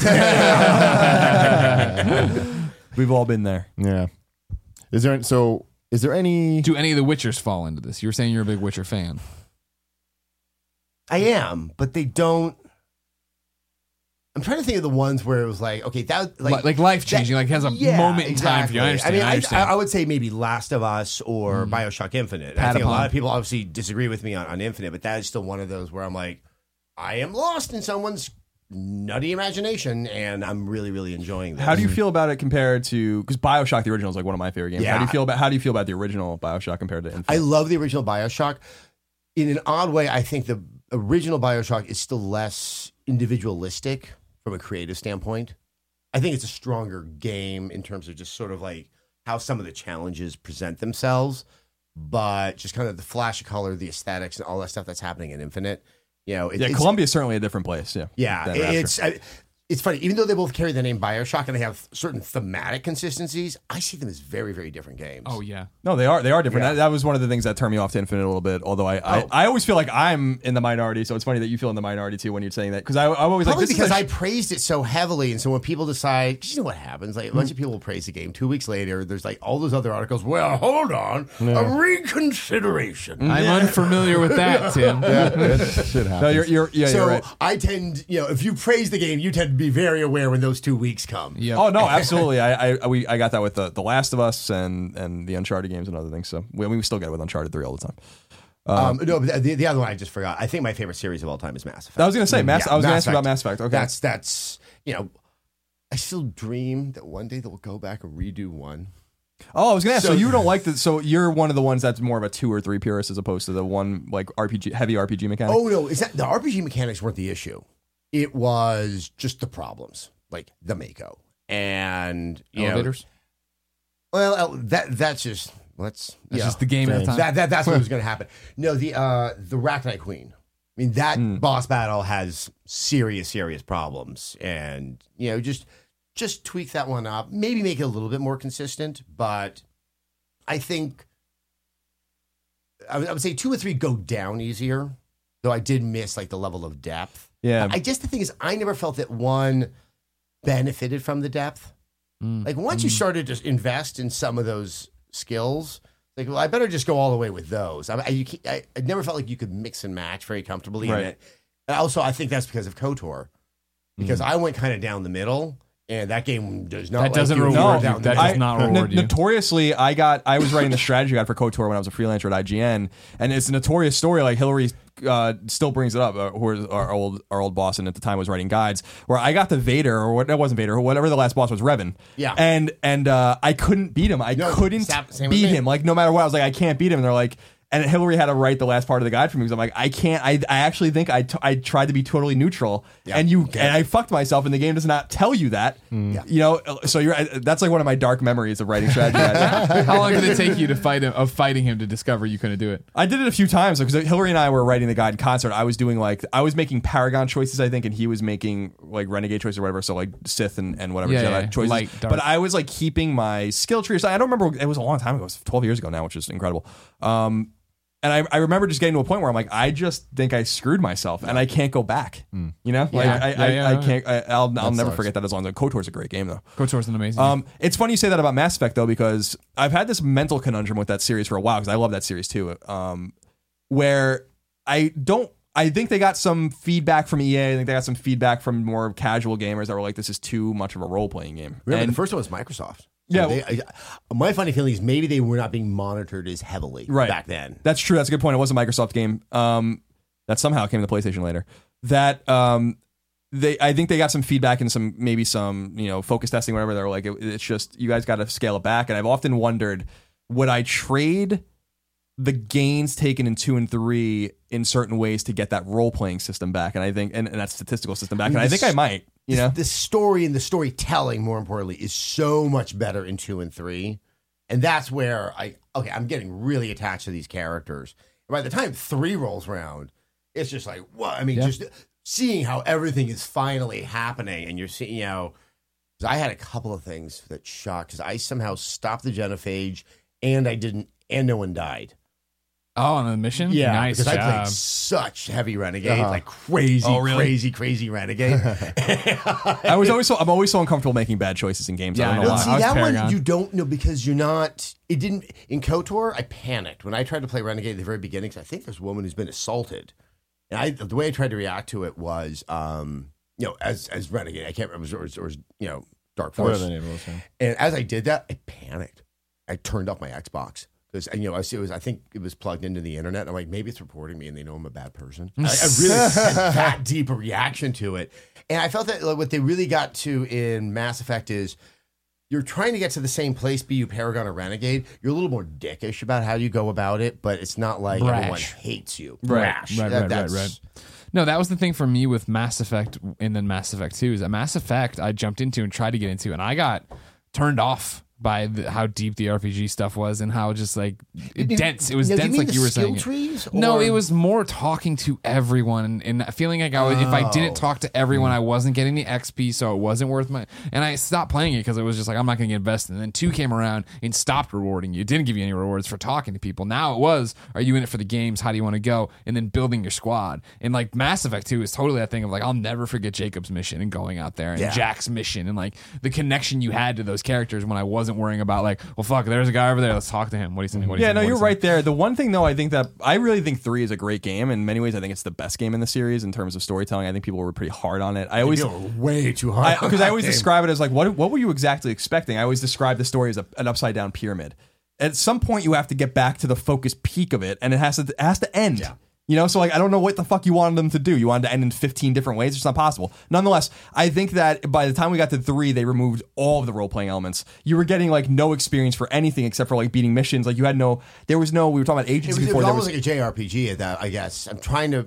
Like like I just felt like you were, there was no way for me to like finagle a little more experience or like to just get that edge on the game. Yeah, because that's exactly. what I love about a role Yeah, playing game. Is exactly. When you how turn that corner? yeah, Yeah, I'm like, yeah, yeah, ooh, yeah. I can destroy all y'all. Yeah, yeah, Yeah. I never felt I felt like it was too Yeah. stuck hmm. in not being a role playing And game I have a funny feeling they are going to address that. With, I hope so. with, Andromeda. with, with the new one. I hope so. I can't wait for Andromeda, and I hope I, that's what I'm saying is I want them to marry those deep systems that Ma- Mass Effect was big because of the people that this, and this is lost on a lot of people, and I understand that people like two and three. Mass Effect One's fans were the ones that made it possible for two, and they should and they should Yeah. and they should at least give it an, an homage to them to say like you know like we're gonna put those role playing statistics back uh, back into the game and make it more of a role playing game. 2012. That's when it came out. Correct. Three. Mass Effect, uh, s- Yes, because that's when seven, G4 ten, and dumped me. twelve. Yeah. yeah. I remember now because I remember. Oh wait, I know. I remember No, the story is because when I wrote the review, it's a downer of a review. It's because that was that was the four month period where I knew that you know the rumors were going around, I couldn't escape them. So here, I, to get the game is just this ex. You know, my my my review is just this existential dread is just filling it. Yeah. and I talk about the ending. I'm like, yeah, you know, I mean, it has this ending where it, you know. Yeah, nothing matters. It's all what you did before. Yeah, it's 'cause you're gonna die. but um, Skyrim had been the previous year. So I think what's interesting is up until this point, I might be wrong. There's probably a couple exceptions. You didn't see a lot of open world coming out of EA. And with Skyrim, we start to see that huge push in that direction that that is a economically viable and and and, and recommended way to go. So I think that also I think opens things up that they're going to need to have a deeper people are more mm-hmm. comfortable now with those mechanics. So I'm not think- saying that I'm not saying the game's going to be open world per se, Right.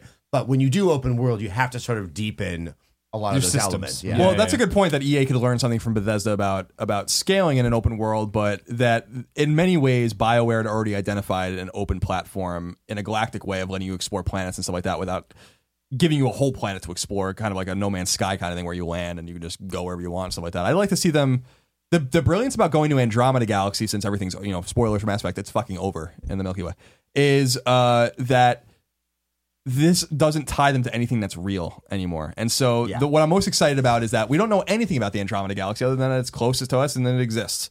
So like what like what will you find there? Can we go to the floaty, um, you know, jellyfish-looking people planet? yeah, I really oh, want the to go Han- there. uh, the, the, was it the Hanar? yeah, that's right. Um, so I'd I'd love. My, what I'm excited about with Andromeda is for them to open up a new trilogy, and what I'm really excited about for them is that they are going to wrap it back into the original trilogy. I fucking know it, and and you are going to find yourself back in the Milky Way, and and and trying to. My whole theory about it is that it's going to be like some sort of time thing with the with the Reapers and like trying to undo what they did or whatever by like beating them to the punch or like using. I, I think that they're going to tie it back in, and I think that that's going to be really exciting. That's You cool. know? but you know, I'm just making that up. But that's what I've Well, thought. you got about. me go excited there, for yeah, this go game. there. That's- Yeah, yeah, but, that's, but that's what I, I Get mean. I think, ass to Montreal and get him to do this. I think that I think that's the setup. I really do. I think that's the setup is that they go to you know they're you're in Andromeda and they hear something about what happened in this other place Mm-hmm. and it's totally different characters and they go and they go back to the Milky Way and they find that it's dead and it's like what happened and all. that. I think it's gonna be good. Yeah. Before moving on topics, I really want to know what your thoughts are on Mario 64 because you said you came back to Banjo Kazooie Ah, and you a love really Mario interesting Galaxy. question. I, I I think Banjo's the superior game. Oh my god! There's no question. and I think it's it's you know it's mainly because there's no overworld. There's no proper overworld in Mario 64, and that to me was so clever in Banjo. The way that you would travel around and you would like you know, have to figure out where you, where the puzzle piece was to unlock the door that was somewhere else inside of that. It, it made the entire game feel so cohesive, so that when I went back and I tried to play Mario 64, and I, I mean the level design is great, mm-hmm. but it was okay jump in that picture okay now i can go into those pictures but i do i mean it's kind of what we were talking about earlier it didn't have that nice kind of structure and that cohesion it just felt like more or less a, a series of exercises in contrast great exercises Yeah. but there was that extra special thing that came out Oh of man, This I mean that's the key difference. Though. That's why I love Mario 64, just because it, it is just like level to level, and the hub world of the castle I love so much as its own thing. But yeah, the open world, even the open, the the the, the world thing of Banjo, I'm like, no, I can't do. it. I was gonna say uh, you know the superior game to Mario 64 which is Super Mario Sunshine. I hate you so much. uh, has a has a has, crazy. Has a great little hub world called Delfino It's- Plaza. the worst. Game sucks. the worst hub world of, of any of the Mario games, Delfino including Galaxy. Plaza. And Galaxy's hub world was not good. That was probably one of my least they- favorite things. i in mean the but game. it's funny because that, that didn't bother me really, it's No. like that's And a here I am dumbed complaining down about Mario 64, 64. one. Yeah. I think just you know what I think another was camera controls. Yeah, I can't remember what the banjo camera. They, they were similar. it was similar to Mario. It was a little bit better Yeah. because it came out later and they understood it a little more. But- But, Okay, Sunshine. I you just you just blew my mind. I know it's I Don't love- even, I don't even follow him down yeah. this hole, All Adam. right. We'll go We're- down. We'll hold hands and go down whenever you want. Moving on to the last topic of the day, I asked our, our beautiful audience over at the Kind of Funny forums. Go to kindoffunny.com slash forums. Fill out your topic. We'll read it on the show. These are all geared towards Mr. Adam right here. I saw a few of these. Yes. So good. So you, you can prep for it. Yes. This starts with our boy Sean Pitts. He wants to know what are you playing right now and what are you looking forward to this year? Um, I'm playing Metal Gear Solid now. Um, I'm slowly making my way through it. Uh, I'm really looking forward to Fallout 4. That's a big surprise. Um, I'm I, actually I'm really looking forward to Halo 5. Um, Yes. I, I, I like Halo, and this looks like this is being done with a lot of care and attention. So I can't wait for Halo 5. Ratchet 3 uh, wants to know what's your most anticipated 2016 game? uh, Mass Effect Andromeda. Yeah. I hope it hits. If it doesn't come out, I mean that that that really is a gaping hole in my heart. I think it will. I think that's a good. That's gonna be a good fall 2016 game. yeah. Marzul Marzul wants to say uh, wants to know predict how PSVR and Oculus the Oculus Rift and VR in general will impact gaming in 2016 and beyond. Um, I'm very excited about VR. You know, I've, I've been working with this company. I know people who are working on VR games. Um, I think there's a ridiculous amount of potential. I still don't know if games are going to be the biggest significant thing out of the gate, or if it's going to be like live entertainment. Mm-hmm. Mm-hmm. I, have to be honest, I'm so excited to be able to maybe s- plop down two hundred dollars and get a front row seat for a prize fight mm-hmm. because I will never afford that seat in real life. And this is there's something I think that's there's so much potential there. I think that we're going to see some really neat games, but it's going to take a while because it is a different medium. And both from an economic point of view, unless it's Oculus or Valve making the game, everybody else is going to need to do two SKUs. And I think a game for a console is not going to work as a game for VR. That it's, it's, it's a much different experience, and you almost don't need the same level of challenge. I have a buddy of mine who's working on Narcosis that has a VR version. Oh, yeah. And, yeah, We've done that. D- David Chen. And one of the thoughts I had when I was in it is I wasn't looking for combat or the scary. I've never been in a submarine underwater. The sheer novelty of that is so strong that you can you have to I think you can rethink what's going to be happening that I don't think I need as much gaminess in my VR experience or at least in the beginning. Maybe we'll become so jaded to it as the years go on. We need to have something that's more deeply interactive and challenging mm-hmm. To make it happen. I think Sony's is the biggest bet because it is tied to the console. If they can pull it off, all power to them. I, I see a little bit more risk there. Obviously, the Valve and the um, and the initiative from from Oculus, they are backed by some very very large companies that are that, that are doing pretty well. And so the price point for Sony and you know the fact that it's, their install base will have to be people with the PlayStation 4. There's some really interesting pros and cons there. So MSU Hitman says, ask him if he's had any hands-on time with Fallout. If so, what do you think? If not, are you going to play it? No, I have not. Yeah. Um, yes, I got to had the pleasure of getting to work at that uh, Bethesda press conference. Um, the best I got is I saw what you saw 24 hours earlier. Benef- Benefic Rock says, if Adam could adapt any novel to be a video game, what would it be? okay, I saw this one. I've been thinking about it. I, I think the novel I would want to be, play is something by Joseph Conrad. I mean, probably Lord Jim. Because you know, especially because it does get really exciting at the end because the evil Captain Brown he's coming with his bad people and they're gonna try to take over. And here's Jim. He's finally made something good in his life. You know, after being a horrible coward earlier on. Um, yeah. You know, or maybe like a, a Joseph Conrad open world game where just you know you just travel from one bad decision to the next. Conrad wrote Heart of Darkness, right? Yeah, And yeah. so Spec Ops, the line is basically Heart of Darkness. So there's Yeah. a, there's another Conrad game. You- That's, you- You're, you're right. I, I think the thing is, he, he did Heart of Darkness. He actually does other versions of Heart of Darkness better, like the Secret Sharer and stuff like that. But Lord Jim, which is less, uh, he did.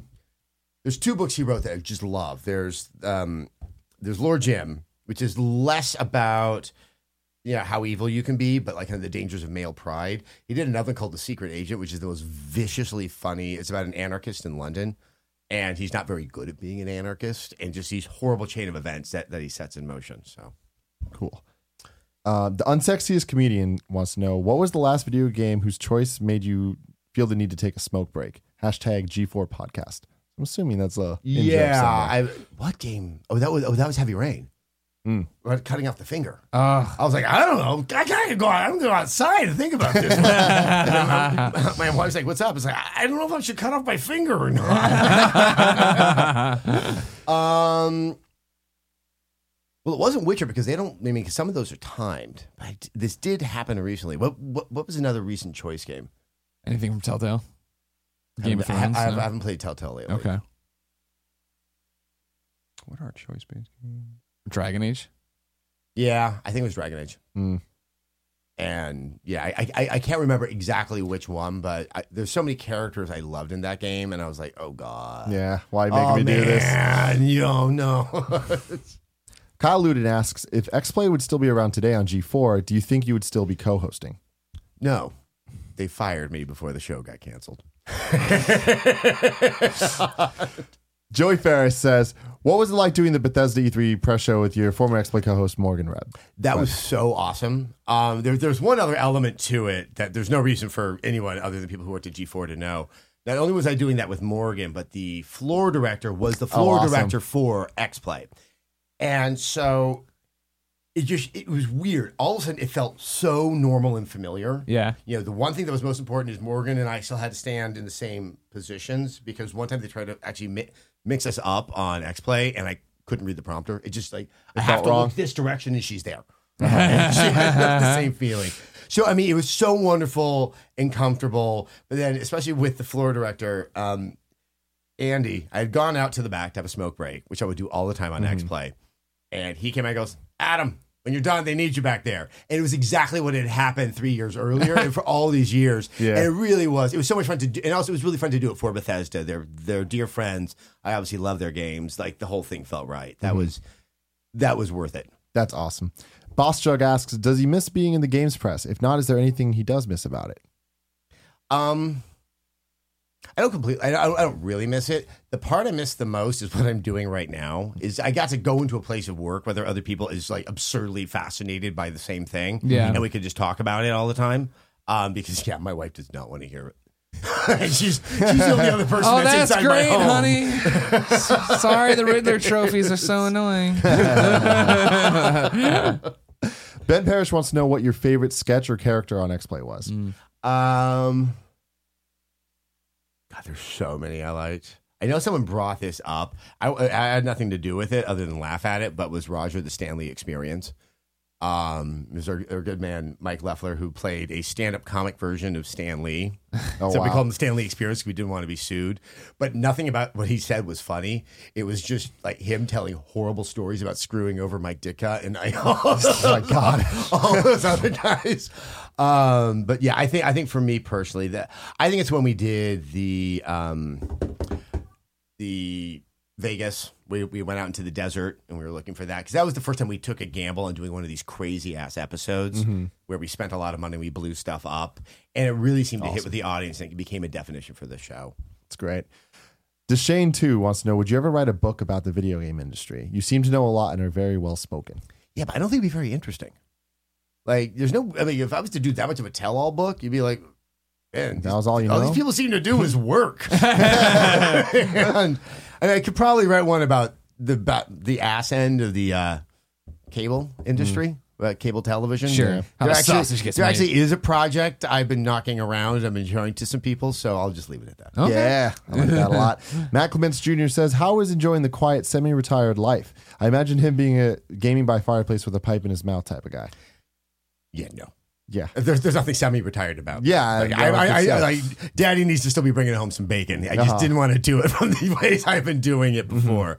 Um, it's fun. It's terrifying. Working for yourself is really. I mean, you guys kind of went out on your own. Yeah. You know, you don't always know where the next project or the next opportunity is going to be coming from, and then you don't want to have too many things happening all at the same time. So you like let them all sort of like spin out, and you don't give them the right attention. I'm still struggling to find that perfect balance, but there's some things coming up in the future that might make people happy. Mm-hmm. final thing's not a question, just a statement. Confucius90 says, "If it's possible, just tell him from me that I love him." Oh. Oh, Yeah. oh, Confucius. And we love you so too. not friendly. Ladies and gentlemen, that has been the first and last ever episode 41 of the Kinda Funny Gamescast. Thank you so much for your time, Adam. Oh, my thank pleasure. you for Yeah, being thank you here. for being here. We appreciate you. Definitely Thank make you. sure you go check out the Kickstarter for Yes. Friday the 13th. Friday the the game. 13th. It looks awesome. I'm really excited to hear more about it. Me too. Definitely give it some money if you got money, and if not, just go tell people about it because you can do that for sure. Yeah. Thank you guys for being the coolest dudes Oh, in video you. games. That's what we do. Yeah. All right. See y'all next week. Bye. Bye. Bye.